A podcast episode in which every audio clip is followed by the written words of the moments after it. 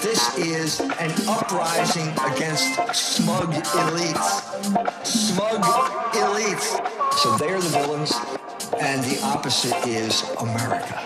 Because America is now one big gay disco.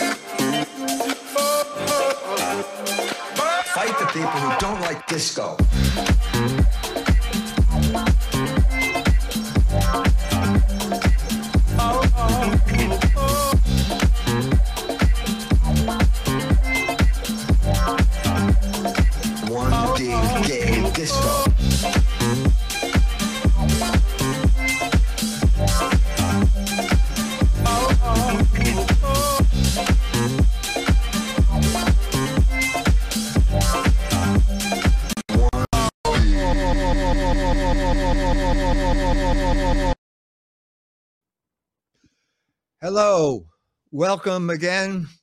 Here we are in South Bend, Indiana. A gloomy spring day, trying to get rid of winter. Winter keeps coming back here. But today we have a special guest with us, Charles Moscowitz, a man who has had me on his show a number of times. I decided to reciprocate because he has written a book which we're going to discuss today. The book is called The Case for Jexit. Jexit, it's his word. And it's going to talk about the movement of American Jews to the right, exodus from the left. Is Charles here? Yeah, we have him. Charles, welcome. Thank you, Michael. Great to be with you. Yeah.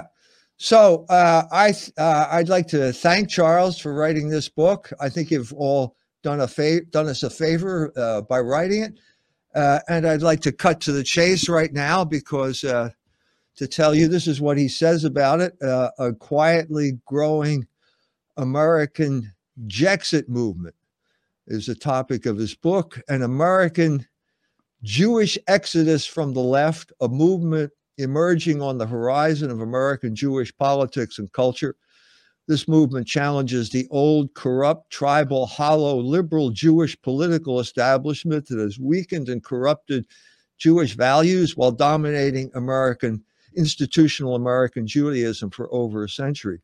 Jexit involves a political and spiritual awakening, a conservative spring, one that is taking place within the individual American Jew who is discovering what it means to be an American and what it means to be a Jew. Okay, sounds great, but I have to say I don't see any evidence for this happening now. I didn't see any names that you were putting here. What's the evidence that this is happening? Well, Dr. Jones, I make the case for it to happen. The evidence really is more to do with looking at I would say anecdotally, the internet, it's kind of an underground movement. Also in my own community here in Boston, people are changing and they're talking to me sotto voce. Charles, we're with you, but we can't say anything because the establishment Jewish community has been captured by the left and has been the case for probably the better part of a century. And they are a pretty tough group of people, and you don't want to mess with them. However, I think that we are rediscovering our equilibrium as a people and as a faith, and that Judaism itself is a conservative faith, going all the way back to Sinai. And that I think the process of recognizing that is something that inevitably is happening because it's the truth, and truth will weigh out in the end. Okay. But we may not be near the end here. And at this point, there's plenty of evidence to the contrary. I mean, you've got that Trump poster behind you.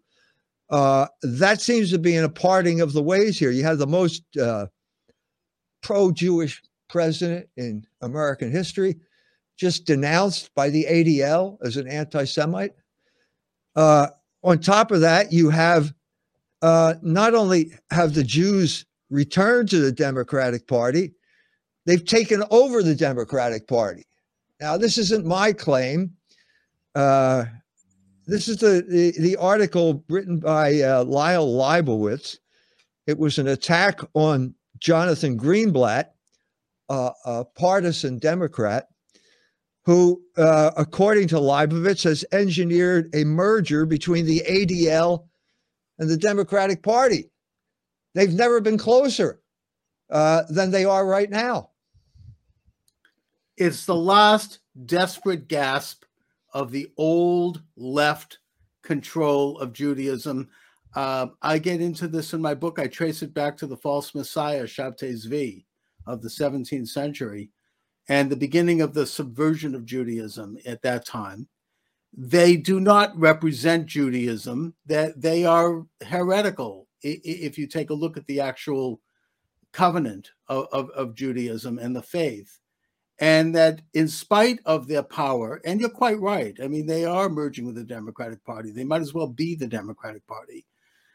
In spite of that, there is a movement of a growing movement of awareness. It's inevitable that Jews are wakening up to the true nature of our covenant, the covenant of Sinai, the moral and ethical precepts that precede and that are the substance of that covenant. It's inevitable that we are going to be in tune with that. And as far as Donald Trump goes, he's very popular in Israel, I may note. And also he is in the same way that you might say that Bill Clinton was referred to as the first black president, Trump was the first Jewish president in the real sense, in that he embodied Jewish values and he was very supportive of the state of Israel. And he supported general Jewish values in a way that I think is unprecedented. Well, at the same time, we've got Biden's minion. You're familiar with this, aren't you? Yes, you're right. This is an article that appeared in the foreword right after Biden was elected. And he said that there are enough Jews in the Biden administration to have a minion. It's actually, they have more than a minion. If you take into account the people outside of the cabinet, they've got enough for a congregation, a fair-sized congregation. Now, we are in a state of crisis here. I think you'll agree with me about that. I do. Yeah, indeed. Okay, now, and the Biden administration, I think, has precipitated this crisis by its a combination of arrogance and incompetence. So I'm going to make a statement here. I'm going to make a claim that the Biden administration is the worst administration in American history. I couldn't agree with you more, Michael. Okay, now let me make a second claim. The Biden administration is also the most Jewish administration in American history. More Jews in the Biden administration than any other administration in American history. Well, as I started with, the liberal Jewish establishment controls the high ground of our faith and culture. It's hard to be a conservative Jew and to challenge them. And I would argue that the Biden administration, which I'm not going to mince words here, they are not legitimate, frankly, that they are, I hope and I pray, the last gasp of this internationalist, corrupt, leftist, illuminated establishment that has not only co-opted aspects of Judaism, but of Christianity and of America and of the Western mores of civilization. They are, I think, on their final grasp here. I hope and I pray that that's the case. I believe that because I believe that in the end, good emerges and that the truth emerges. Well, I hope you're right, because I agree with you. But is the Biden administration the worst administration in American history because it's the most Jewish administration in history? No, that's not relevant. It's the worst administration because it's the most leftist administration. Yeah, it is the most corrupting of reality. It's the most corrupting of American values, both morally and politically. So it has nothing to do with Biden's minion, with all those Jews there? No. The fact that they happen to be of Jewish background is not to be seen as an attack on Judaism itself. They are attacking Judaism itself. You know, if you take, you mentioned the ADL, first of all, they don't speak for Judaism. Secondly, they're involved with every left-wing cause under the sun that has nothing to do with Judaism. They're socialists. That's what this is. That's what we're talking about here. All right. And, yeah. Let's get more specific. I'm going to make a claim here. Anthony Blinken is the worst Secretary of State in the history of the United States of America. Agreed. Okay. I mean, we could go into detail, but I don't really have to do that. Now, Anthony Blinken. I'm sorry, you're cutting up. You agree to that?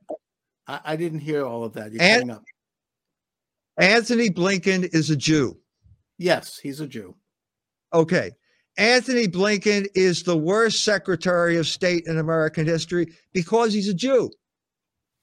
I reject that. It's not because he's a Jew. It's because he's a gigolo. No, I don't know. I mean, he's not a serious person, and I agree with that. Cat's paw to this internationalist order, which is predominantly, by the way, not Jewish in terms of the actual personnel.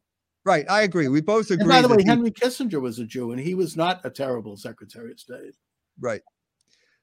But I think that let's get more specifically about Blinken. This is a man who can't negotiate. He can't talk. He's good at breaking off negotiations, okay? He got America involved in a war in the Ukraine, which it cannot win. Okay, we're seeing the final days of that. He's collaborating with another Jew who is the head of the Ukraine.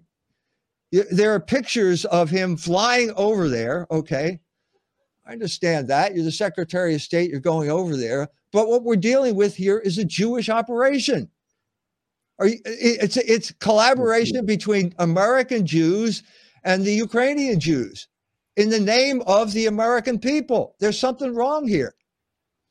I mean, Blinken might do himself a service by consulting with his Roman Catholic wife, but putting that aside, the fact that these people happen to be of Jewish background, again, it's not the relevant factor.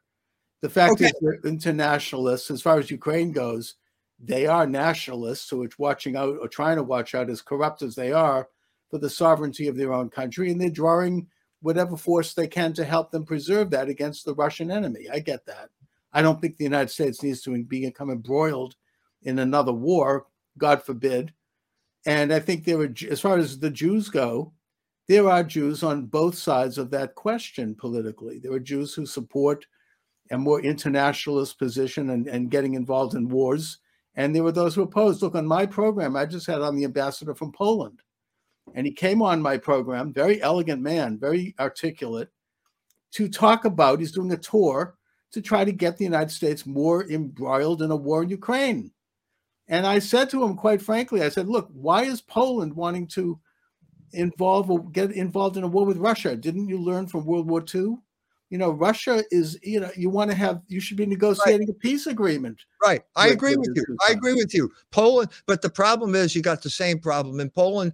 They're called neoconservatives. The people who are in charge of the Polish government are called neoconservatives, which is a code word for Jews. So you got Jewish influence there leading to the war. There's no Jewish influence in Poland. It's the most Catholic country in the world. Just because it's a Catholic country doesn't mean it has Catholic leadership. Anyway, but there's another thing we got to bring up here. We have Merrick Garland. Okay, another Jew. Okay, now Merrick Garland. I'm not making this up. Yeah, you're not. Okay, so Merrick Garland is pictured. Okay, first of all, he has to go before the Senate. Right. Josh Hawley brags him before the Senate, and he says, look, you're prosecuting conservative Catholics because they're pro-lifers. Okay? That's an outrage. And by the way, I think it's a disgrace that the Jewish leadership doesn't condemn that. It's an absolutely despicable development that they would be putting spies in Roman Catholic churches. Yeah. This is so un-American and so rotten. Good. It's the FBI, I think, that's really doing that, headed up by Christopher Wray, not a Jew. Anyway. Yeah, but he's under the Justice Department, which is headed by Merrick Garland, who is a Jew. And he was recommended to Trump by Chris Christie, who is not a Jew. Right. You know, you and I get into this. We say, I'll see you're Jew and I'll raise you two Catholics. Right. I'm raising Jews right now. We're in the process of doing it.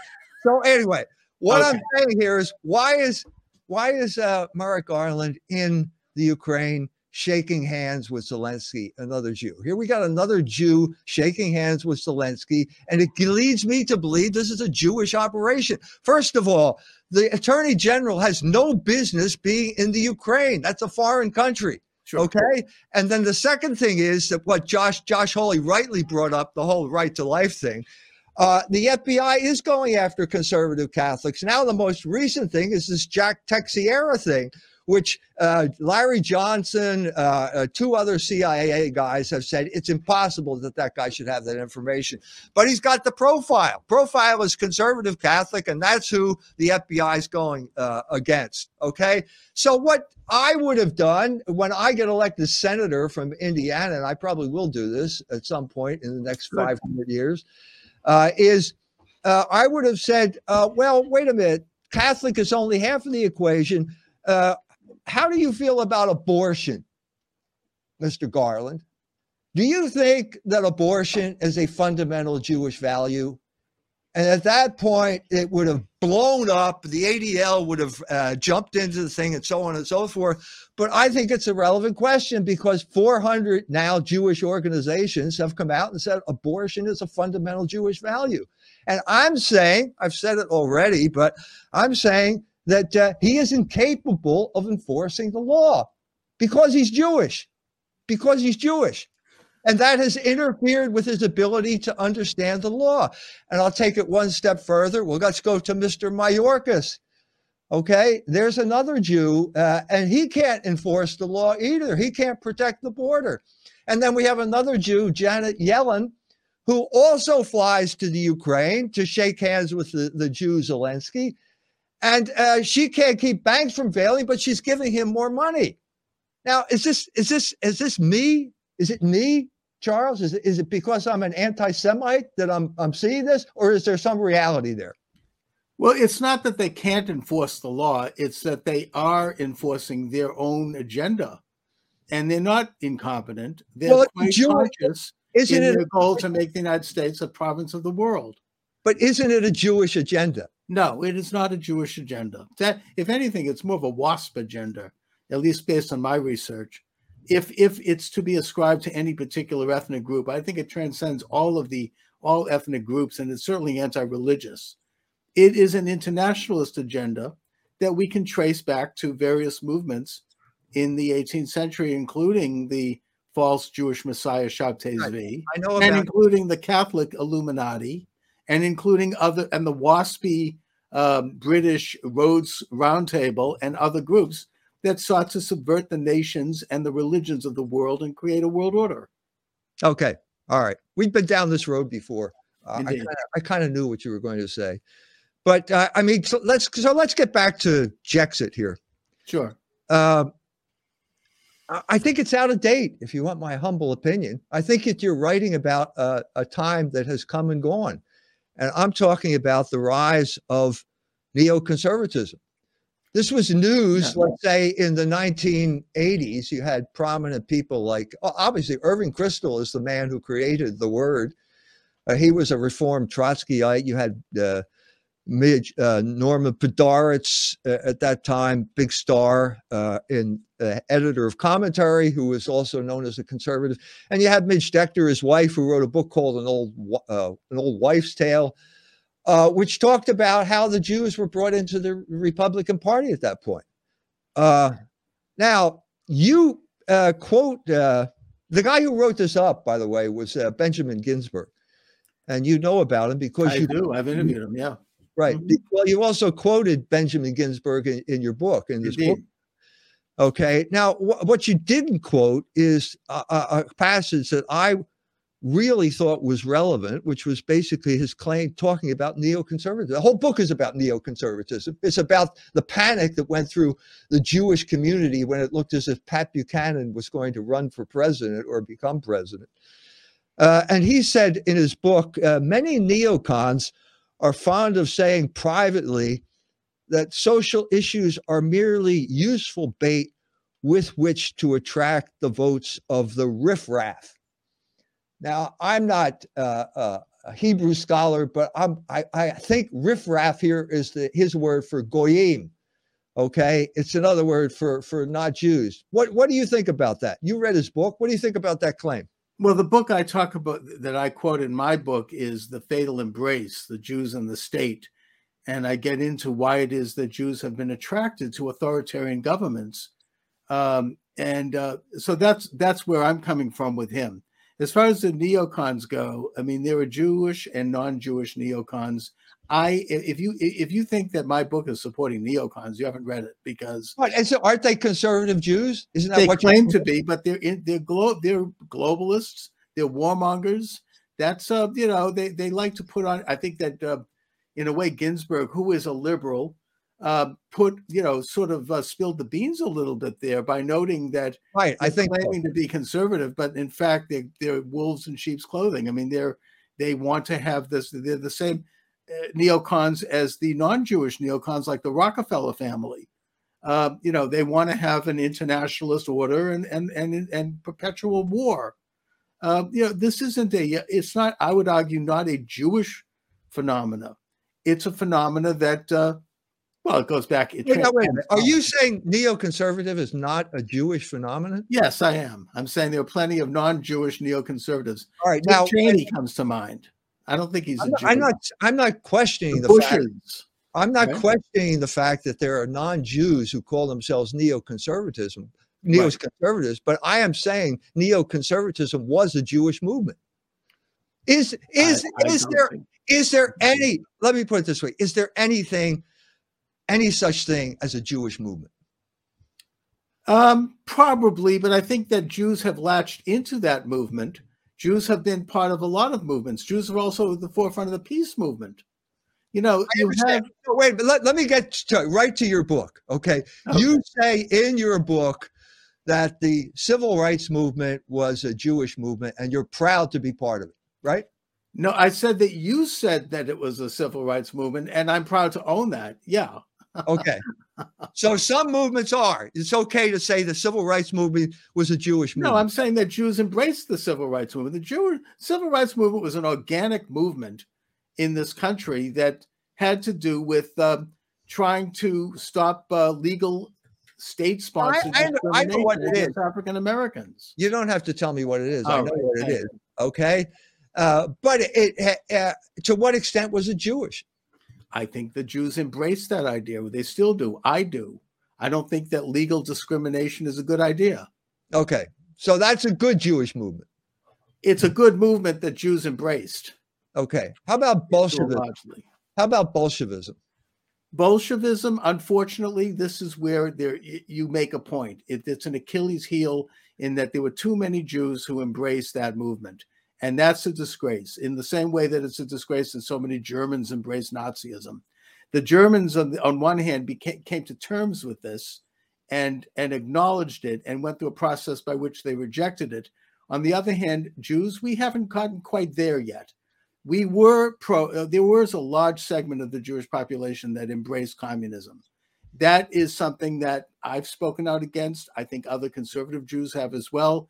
And that's a process by which I hope the Jexit movement brings to light, and that there's a reckoning on that. Because, yes, Jews did embrace communism. Okay. So a large number of them did. Okay. Most didn't, but a large number did. Pretty good number did. All right. Good. Good.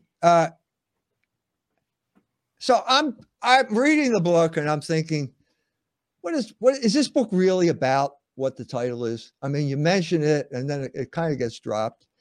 And then I came across the passage that kind of made me wonder, maybe it's about something else. Maybe it's about me.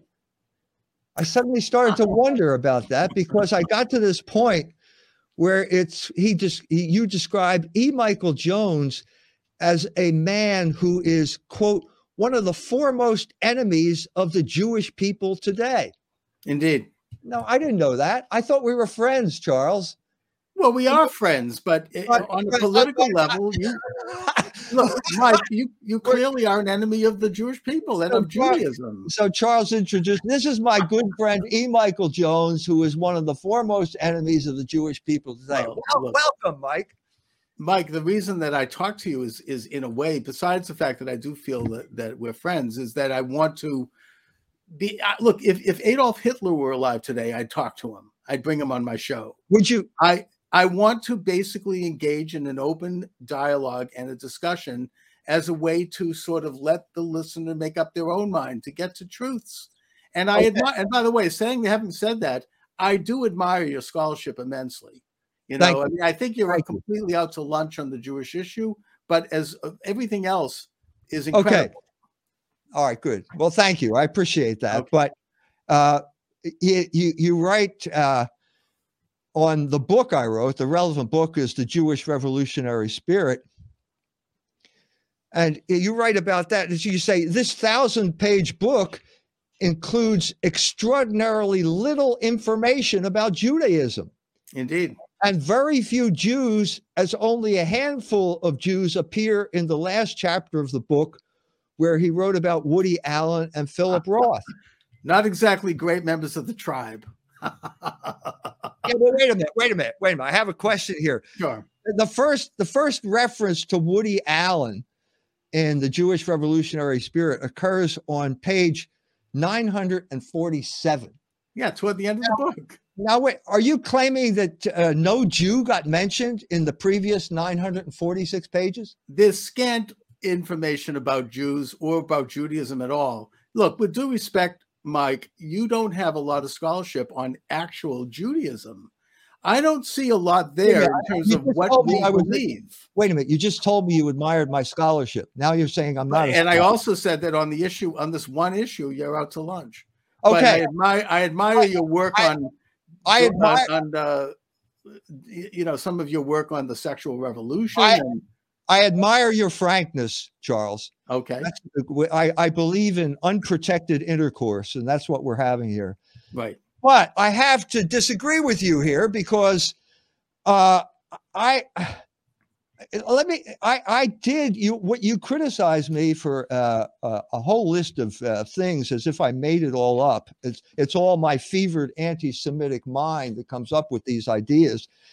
But one of the people I did cite on page 157, which is roughly 800 pages before Woody Allen, is the testimony of Rabbi Louis Israel Newman. I mean, you say I don't cite Jews, I don't deal with Judaism. Well, he's a rabbi, okay. And I just want to read you this passage here to kind of bring this conversation back to reality here. Okay, this is referring to a bishop. The bishop's final in Bohemia, final malediction against Hus mentions accusations that dogged Hus's movement. We're talking about the Hussite rebellion. Mm-hmm. From its inception, Hus was accused of conspiring with the Jews, which discredited the movement in the eyes of the Orthodox. Most of the evidence comes from the Jewish sources. Rabbi Louis Israel Newman claims the Hussite revolution was, quote, a conspiracy between Hussites, Waldensians, and Jews, close quote. Hus was thus stigmatized as a Judaizer. His followers were stigmatized as, quote, Jews or worse than Jews, and the Hussite movement was characterized as, quote, Judaism, unquote. The charge was based on the Hussites' tendency to portray their cause in Old Testament terms, but there are other reasons. Newman claims the Hussites had, quote, personal associations with individual Jews and Jewish communities in their country. He also claims that, quote, Jewish groups participated actively and publicly in the rise and spread of the Hussite movement. According to Newman, Jewish support of heretical movements, especially when they threatened to spill over into political revolutions, quote, run like dark threads through the history of nearly every movement of reform in European Christendom. But they, quote, united in a special combination in the case of the Hussite Reformation. Newman sees a Jewish continuity in Europe's revolutionary movements. Newman also sees the Hussite revolt, quote, as the second important movement to challenge the authority of the Catholic Church. Now, why did you say I didn't mention Jews or Judaism when I give this whole passage here, and it's all based on something that a rabbi said? First of all, I didn't say you didn't mention it. I said there's very little in the book. The main thing I got from the book was essentially the conflict between Roman Catholics and Protestants. And in that sense, it's a brilliant history that goes right from the beginning. You also basically said that any opposition to the Catholic Church all the way back, you refer to it as having been a Jewish influence.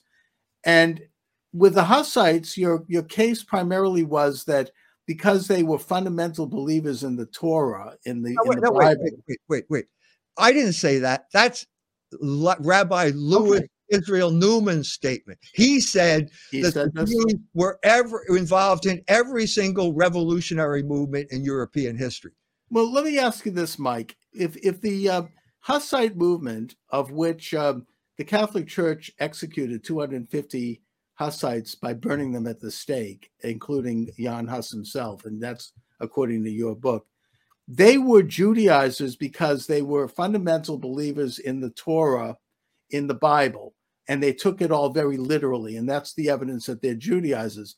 At the same time, you refer to John Calvin as a Judaizer because he was more of a Talmudic thinker. He believed in layers of law and explanation and analysis. So, you have, and by the way, the Protestants called the Roman Catholic Church a Judaizing influence, and you had both sides calling the other Judaizing, which was obviously meant to be a derogatory term.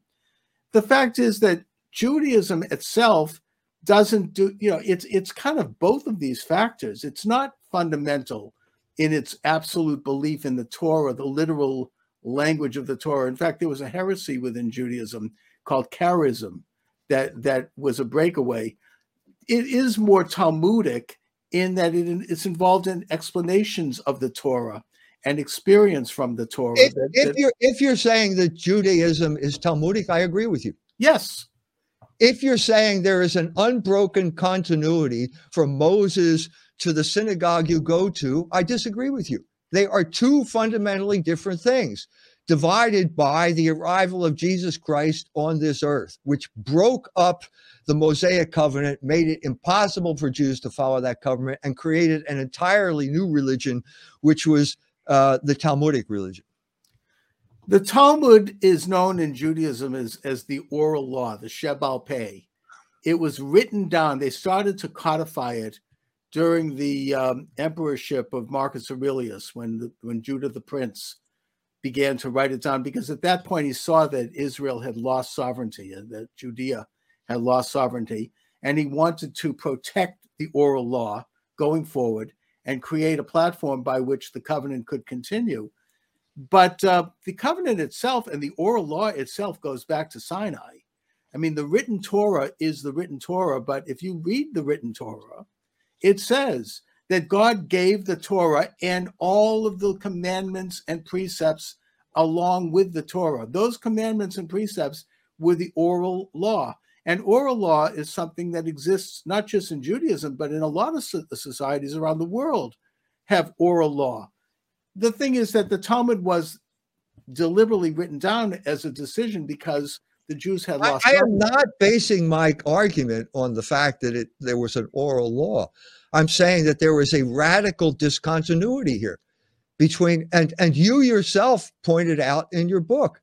Mm-hmm. You said that, mentioned the fact that rabbis Yochanan ben Zakkai had to go to Titus and ask him for permission to create a stool. That's a new era of Judaism. Don't you agree to that? He went to Vespasian, and according to the legend, when he showed up after being hidden in a coffin, he hailed him as the emperor. He wasn't the emperor yet, but he said, I saw this in a dream.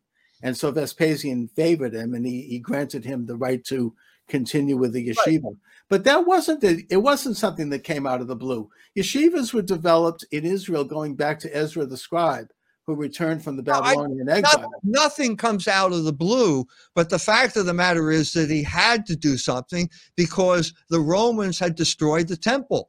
And if there's no temple, no priesthood, no sacrifice, no temple, you can't fulfill the Mosaic covenant. So the Mosaic covenant is over. There's a discontinuity here. No, I disagree with that. The Mosaic covenant is. Do you disagree with the fact that the temple was destroyed? No. Was the temple necessary for the fulfillment of the Mosaic covenant? No. Well, then why did they build it? First of all, the temple isn't even mentioned in the Torah. Then why did they build it? They built it because part of the... Why were they going through all of this animal sacrifice? Why were they doing this if it was unnecessary? It's not that it was unnecessary, but it's not... Well, then, wait a minute. So it was necessary. If it's not unnecessary, it is necessary. It is not the central part of the Jewish faith. Never was. It is one aspect, one means by which we worship. It's a ritualistic... It is involving space as opposed to time, as opposed to faith. It's one piece of the puzzle, but it is not the essential piece. It's one part of it. So Jews have conducted themselves without the temple throughout history. Obviously, you did it. The Jews did it. But that means that there is no continuity here. That's the whole point. We have this sleight of hand where we're talking about every time we say the word Jew, we don't know whether we're talking about the followers of the Talmud or the followers of the Torah. We don't know whether we're talking about Jews, Hebrews at the time of Moses, or Sarah Silverman, who said she'd kill Christ again if she had the chance. They're all Jews. They're all just Jews, aren't they? We are talking about one and the same. The Jews, from the time of Moses right up till today, there has not been a single day in existence where you have not had 10 bar mitzvahed, circumcised Jewish men come together and intone prayers that go back to that time. It has never been interrupted. It is a direct link from Sinai. There are other elements that are very fundamental and very important to that covenant that go back to Sinai, that are continually observed. Temple worship was just one small piece of it that came later, actually.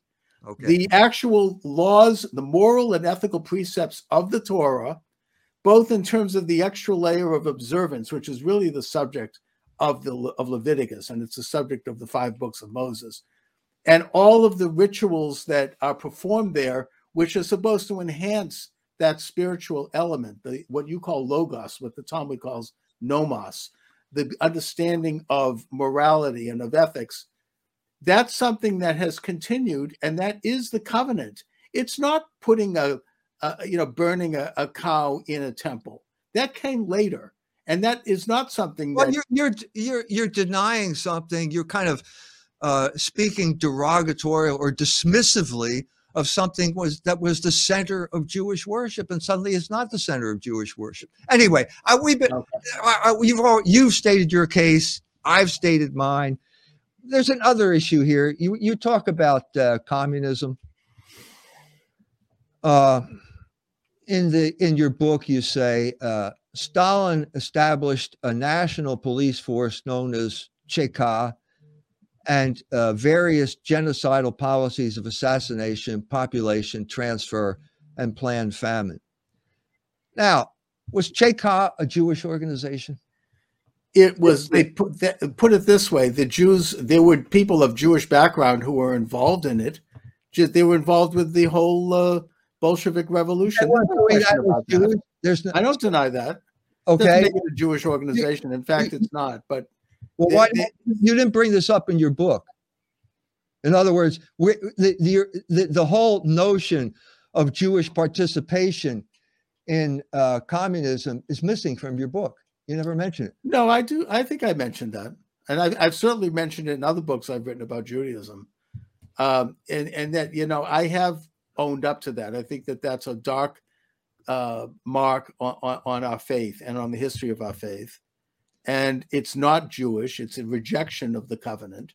The people who were involved, the Bolsheviks, were denying their Jewishness in a thorough way. And that I think that as a body, we need to look within. I mean, my whole idea of a Jexit is to rediscover who we are, what the faith is, what the covenant is, as a way to clean our own house. This is something that has corrupted the Jewish body. And I would argue it goes back again to that false Messiah, Shabtai Zvi, and this rejection, this antinomian idea, this rejection of the Torah and of all the moral and ethical precepts that the Torah stands for and that God expected us to observe. Yeah.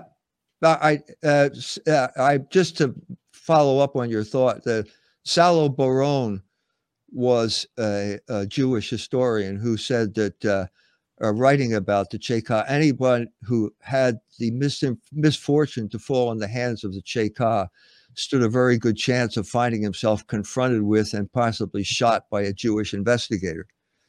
But again, every time I bring up Jewish participation in something that you don't like, you say it really doesn't have anything to do with Jews. It's kind of coincidental. The Gestapo was run by Catholics. I mean, does that make it a Catholic organization? I mean, it's not the fact that these were of Jewish background. It is a problem. I will acknowledge that, but it is something that is a heresy within Judaism. It is a poison that has infected the Jewish tree. No. That's my whole point of talking about Jexit. Hilaire Belloc said Judaism was a heresy. The whole point of this is that Hilaire Belloc had some anti-Semitic ideas. He was a great man, and I liked his philosophy of the small business along with G.K. Chesterton. These were great thinkers, but they had the same anti-Semitic idea about the Jews. I mean, it's just that's... Oh, is it? Is it anti-Semitic to say that anyone who had the misfortune to fall into the hands of the Cheka stood a very good chance of finding himself confronted with and possibly shot by a Jewish investigator? I think that the fact that the Jewish investigator, as such, that's not the relevant factor. The fact that this was a communist group. When is it relevant? It's relevant to understand the international communist conspiracy. But you say that's what's relevant. It's relevant when it's good, when it makes Jews look good. Look, we're talking about two different categories here. No, you said this with the civil rights movement. That's a political movement. It's okay to say the Jews were associated as Jews. Even in that case, Mike, they were not associated as Jews. They were associated as good Americans. Were. What about Rabbi Heschel? He was certainly associated with the civil rights movement as a Jew. He was giving a Jewish blessing to the civil rights movement. So it's okay if you can talk about Jews if you're putting Jews in a good light, and then that's a category of reality. But as soon as it's something that Jews don't want to take responsibility for, then it's anti-Semitism. No, look at it this way: if you're talking about Jews embracing political movements and ideas that are consonant with the Jewish covenant, like the civil rights movement, like the American movement, then yeah, I mean it's they're closer to the covenant. They're getting closer to knowing God, which is the Jewish mission. If they're embracing communism, if they're embracing Bolshevism, they're falling away from knowledge of God. They're still Jews, but they are dangerously skirting on the edge of heresy, if not in it. And a lot of these same Jews deny their own Jewishness, even though they are Jews. No, they don't deny their own Jewishness. I don't think Trotsky thought of himself as a Jew. They define their Jewishness differently the way you do. And so the question then becomes, how can we come to some type of normative judgment when you say it's one thing and they say it's another? There's a the Jewish Democratic organization just put out a plate, which you can use, I guess, to eat off of. And on this plate is what we believe as Jews. And it's that we believe in abortion as a fundamental Jewish value. They believe in transgenderism. They believe in, it just goes down the line. All that's crazy. They don't speak for Judaism. Well, look, wait a minute. How can you say that? How can you say that you're the only one who speaks for Judaism? I don't say I speak for Judaism. I speak for myself. You are. No, wait a minute. That's not true. Every time I bring up some Jew that you don't like, you say, well, he doesn't speak for Judaism. He's not really a Jew. It's this, that. I didn't say he's not really a Jew. They are Jews, but they're not embracing Jewish values. Does President Joe Biden embrace Catholic values when he says that people who are transgendered and to be against that is sinful and evil? I can define Catholic values in a way that is normative because there is a magisterium to the Catholic Church, but you can't. Yes, I can. No, you can't. Jewish values is knowing and believing in God, and also embracing the moral and ethical precepts of the Torah. That is the beginning of Jewish values. Most Jews are ignorant of their own values. So and also, I have another theory here. How would you characterize most Jews then? I characterize most Jews as not aware of their own agency as Jews. Let's try and come to some type of meeting of the minds.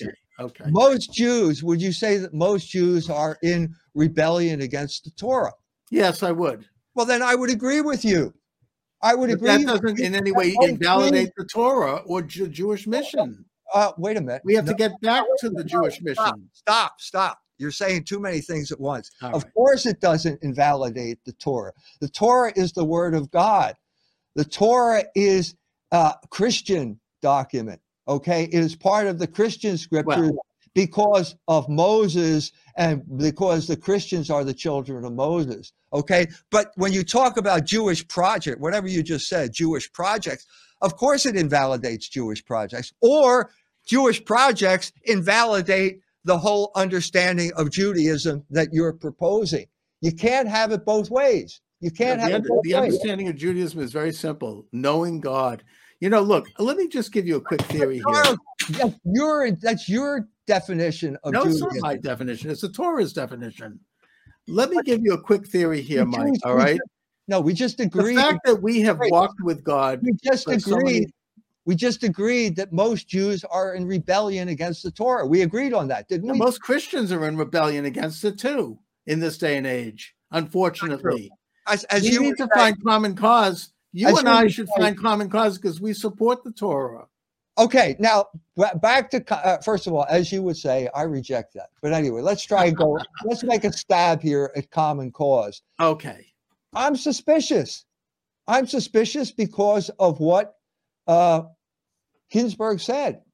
I'm suspicious of this overture toward conservatism, whatever that means, because it's easy to be co-opted. Because I think that the Jews are just trying to control both sides of the narrative. I don't think there's a sincerity here that can be trusted. I think that once the Jew gets in, he represents his own agenda in the name of some type of other entity. And the classic example right now is the Biden administration, where you have Anthony Blinken and Merrick Garland and Mayorkas and Yellen all saying, we're Americans, when all they're doing is representing Jewish special interests.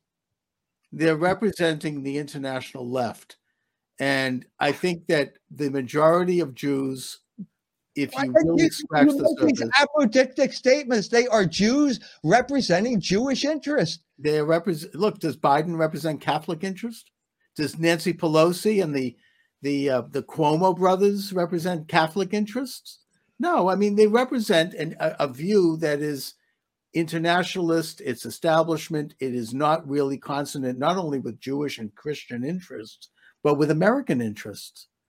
And I think that one of the, let me just say that you know, because of our thousands of years of trying to be close to God and walk with God and carry on this extra burden of faith and be a light unto the nations and be a chosen people and all of that, I think that the Jewish people in many ways are very intense. And that intensity can either be applied for the good or it can be applied for the evil. So you have some very powerfully good Jews who have carried on the faith and who have been an inspiration for the world and for themselves and for the faith. But you also have Jews who have fallen by the wayside and can be very bad. And that some of these people in the Biden administration are an example of that. They have that same energy, that same intensity, that same condition to know greater truths, but they're applying it in an inverse way. They're applying it in an opposite way. I'm saying that is Judaism. And I'm saying that is the thesis of the Jewish revolutionary spirit. And that's why I'm saying that you wrote this book. It was about the Jewish revolutionary spirit. Jexit doesn't exist. But anyway, okay. The conclusion, you know, so you still think I'm one of the most foremost enemies of the Jewish people today? You are. You're the most outspoken anti-Jewish figure on the scene. I look, I'm not saying that because I think that you're misguided, but I respect you. I mean, that's why I continue to talk with you. I mean, I think that you're a brilliant scholar. I mean, and that's what makes. That's why it's in a way it's like. But you don't understand how you went down this road. No, you said that the Jewish revolutionary spirit was shoddy scholarship. That's what you said. No, I just said it was. It's brilliant scholarship if you want to understand the history of Catholic, you know, Protestant relations. Well, it just has nothing to do with very little to do with Judaism. If it's not about Jews, it's not good scholarship. You're trying to get around it here. Put it this way: you should give it a different title. You should give it the history of Catholic-Jewish relations. The Catholic, okay. And Protestant I'm saying, relations. I agree. In some sense, you should give your book a different title too, because it's not about Jews becoming conservatives. It's about refuting the Jewish revolutionary spirit. I think that's what the book is about. Okay, I think that's a fair criticism. Look, I've been very influenced by your views. I mean, it's part of it. There are other things in this book I'll note. Yeah, I remember our first interview. And I remember thinking we had a real meeting of the minds here. Okay. Right. And then you tell me, oh, I forgot to press the record button. Well, look, I mean, Dr. Jones, I am notoriously incompetent when it comes to technical matters. I mean, but that's not the first time I did that. I wish you had repressed the record. I do too. I wish I had that, believe me. Because afterwards, it was more of this type of back and forth. But even that is different than what is in the book, whereas basically, no matter what kind of positive light you put on it now, it's pretty clear what you're saying about me. You're saying I'm an anti-Semite, which is the worst thing you can say about someone. It can cause you to lose your job or get banned from Amazon. You are when you say that, no matter what you say to the contrary, you're delivering me into the hands of the ADL, which is the modern day Cheka, which is out to destroy anyone who disagrees with me. There's no way around it. That if you use that terminology, you are trying to destroy me. It's that simple. Now, I'm a good Christian. I aspire to be a good Christian, so I'm not going to take this personally, even though it was, I think, intended personally. But I'm going to tell you that I think what you're saying here is right about the Jewish revolutionary spirit. I think it was significant. I think it's been out for a long time now. I think it's no one, I give you credit for at least trying to talk about it. Because no other Jew has come forward to even attempt to do this. They try and simply ban you. When the Jews don't like what you say, they pick up stones and try to kill you in the modern day application of that on the internet. So I'm grateful that you did that. But the fact of the matter remains is that I think in the final analysis, I think what you're trying to do here is defend Jewish privilege. I think that's what you're doing. You're not interested in the truth as much as you're interested in defending Jewish privilege. Anyway, that's what I'm saying. I'm glad we had this conversation. Would you be willing to entertain a question or two? Of course. Okay. Let's do a couple. I don't want to keep you longer. We've already close to the hour. I don't mind. Give me a part. Did you want to? I'll just want me to read off some questions. Read off some questions. Okay. Well, it's simpler and we get more questions that way. All right. Let's see. I'm gonna hit Telegram first, guys, and then go to you at Cozy. So start to ask those questions over at Cozy. From Estefania, a question. And can Mr. Moscowitz please explain his interpretation of the Talmud verses that say Jesus is boiling in excrement for all eternity and that Mary was a whore who slept with carpenters? Thank you. Well, first of all, those sorts of comments were in a book called the Book of Jesus, the Kefer Yeshu, I believe it was called. It was not Talmud. It was nasty. It was unkind. I don't think that that's something that I'm proud of. There was a lot of bitterness in the first 2 centuries of the modern era between the two Jewish sects, those being Judaism and early Christianity. And there was a lot of nasty things that was said back and forth on both sides. In fact, Dr. Jones, you note some of the nasty things said by St. John Chrysostom and St. Jerome about Jews. So, look, it has to be viewed. My book is a book of social theory, and you have to view it in the context of the times. There was some really nasty things that went down between, and some very fierce competition that went down between these two sides. And yeah, there were some nasty things that Jews in those first centuries said about Jesus, and that's regrettable. I think that the Talmud, don't forget, medieval Judaism was answerable to the Pope. And the Pope communicated with the chief rabbis and told them to remove those things from the Talmud, and they did. I'm not here to apologize for those things. I think they were wrong, but I think they need to be viewed in the context of the bitter times that were underway during those centuries.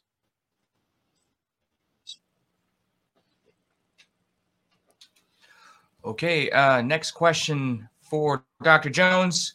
He's being asked, is there an ETA for the second edition of Libido Dominandi? No. I mean, with the book is finished. I've got other books in the pipeline. So theoretically, it could come out this year, but I can't give you an expected arrival date until I send it to the printer and they send a date back to me. So, no, I can't give you a date. From Kingfish AF on Cozy, for Moscowitz, is Barak Haminim blessing on the heretics and anti-Christian prayer? I'm not really all that up on that. I'm not, frankly, I'm not a deep scholar on prayer. I know that in the Shemone Esrei, there was an 8th prayer that was added by the rabbis, that it wasn't that it was anti-Christian, but for a Christian to say it would have meant a repudiation of Jesus. And this was put in there because you had Christians in the first century going into the synagogue and trying to proselytize. And the rabbis wanted to kind of weed them out. And in fact, it's been said, according to Talmudic sources, that one of those Jews who went into the synagogue and left because he wouldn't say the 8th prayer in the Shemone Esrei was none other than St. John, who wrote the 4th Gospel of the New Testament.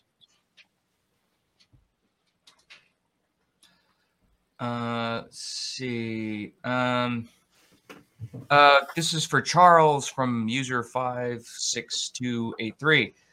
Charles, will you retract calling EMJ an anti-Semite, given the way that will be interpreted in the main? Yes, I don't want Dr. Jones to be attacked and to be censored. I'm against that. I condemn the ADL in no uncertain terms for this. They've totally twisted and perverted the meaning of the word anti-Semite to include anybody that doesn't goose step to the left. If you're anti-abortion, you're an anti-Semite. If you're against gay marriage, you're an anti-Semite. It's ridiculous. Those things have nothing to do with Judaism, and those guys don't know anything about Judaism. They're Jewish, but they're captivated by a leftist agenda. You can just see it by looking at their materials. I do think that they have done a good job with given respect where it's due when it comes to defending the state of Israel. So I commend them for that. But when it comes to their embrace of these leftist causes, and then to try to claim that these are Jewish causes, that is a smear on the entire body of Judaism. From Post No Bills, I guess this could be either for Dr. Jones or Charles, one way or the other. Why is the U.S. so determined on bringing abortion, gay disco values to the Philippines and other third world nations? Because sexual liberation is a form of political control. I agree with that. All right. From another user on Cozy, question. Does Charles believe Leo Frank was guilty or innocent, and why? I believe he was guilty. I think he was convicted by his peers of being a murderer and a rapist. The fact that the ADL got involved, or the early ADL got involved in that, is a terrible miscarriage of justice. Dr. Jones did a good job in his book, The Jewish Revolutionary Spirit, on that issue. And that they politicized anti-Semitism, and that was wrong. Let's see, where was it? From Maxed Out on Cozy, what is the meaning of Sanhedrin 59A to communicate anything to a goy about our religious relations? I don't specifically know what you're talking about, but I will say that because the Talmud, which is this huge compendium of thoughts, and it was very much written in the style of the Greek philosophers, who would go around the table and everybody would put their thoughts in, some of them which would be completely contradictory, but they keep all of it. It was one of the basic missions was to build a hedge around the Jewish people in exile.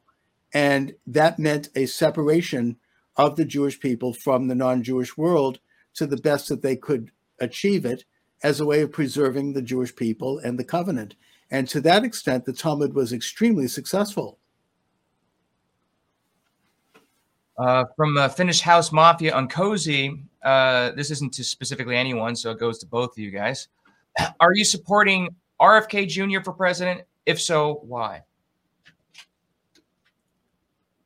I am. I hope he gets the Democratic nomination. I don't know if I'd support him for president, because I'm very much partial toward President Trump. I hope he runs again and wins, but I think he's a tremendous figure, and I'm very pleased to see him come up. And it's interesting, I was being attacked. No, I would vote for him. Sure. First of all, I think there is an unhealed wound in this country that began with the assassination of John F. Kennedy, and then his brother Robert ran for president to heal that wound, not to so much to heal that wound as to expose who did it, as the only way of healing that wound. And then he was murdered. And so there's something like destiny here, that his son would come back and try to avenge, not so much avenge his father's and his uncle's death, but to clarify the circumstances surrounding, because that has led to this great mystification of American politics that has led us into the mess that we're in right now. So I think it's a good idea. Same here. From Amy Smith on Telegram, question. Are all Catholics anti-Semites for saying that Jews killed Christ and that Jews are wrong to reject Christ? Or is that just a theological difference? If I would just like to say here, Catholics are not anti-Semites. Catholics are anti-Jewish, and the Gospels are anti-Jewish, and that does not mean the same thing as anti-Semitism. And I tried to make this clear in all of our conversations. I agree with that. I mean, look, the word anti-Semitism has changed from its original meaning, which was a race-based thing. And it's just come to mean anti-Jewish as well. But having said that, I respect the fact, I don't want Catholics to change their gospel. I think that maybe some of these things have not been interpreted right, but that's, I'm speaking here as an outsider. It's not my business. That's a Catholic issue. That's for Catholics to debate. I don't really want to raise it and say it's anti-Semitic, to believe that. I just think that within the Catholic Church, there's been different opinions going back centuries on what those Gospels mean. And certainly we view it quite differently from a Jewish perspective. All right. One more question. Where was it? We had a good one. From Brandt 04 to Charles. How can you call right-wing Judaism, quote, underground when the Daily Wire and Breitbart exist? Well, I mean, that's a good omen, the fact that they exist. They are more conservative. And I think that's part of Jexit. I mean, I think that, I'm talking about this, the continual grip that the left has on what you might call the Jewish Federation in America and on too many Jewish minds in America. They're still in the minority, and I'm glad they're doing what they're doing. I mean, they're bringing up genuine Jewish values and Jewish faith. Charles, thank you for coming on. Thank you. Thank you for listening in. Thank you for the questions, and we'll see you again next week. Thank you.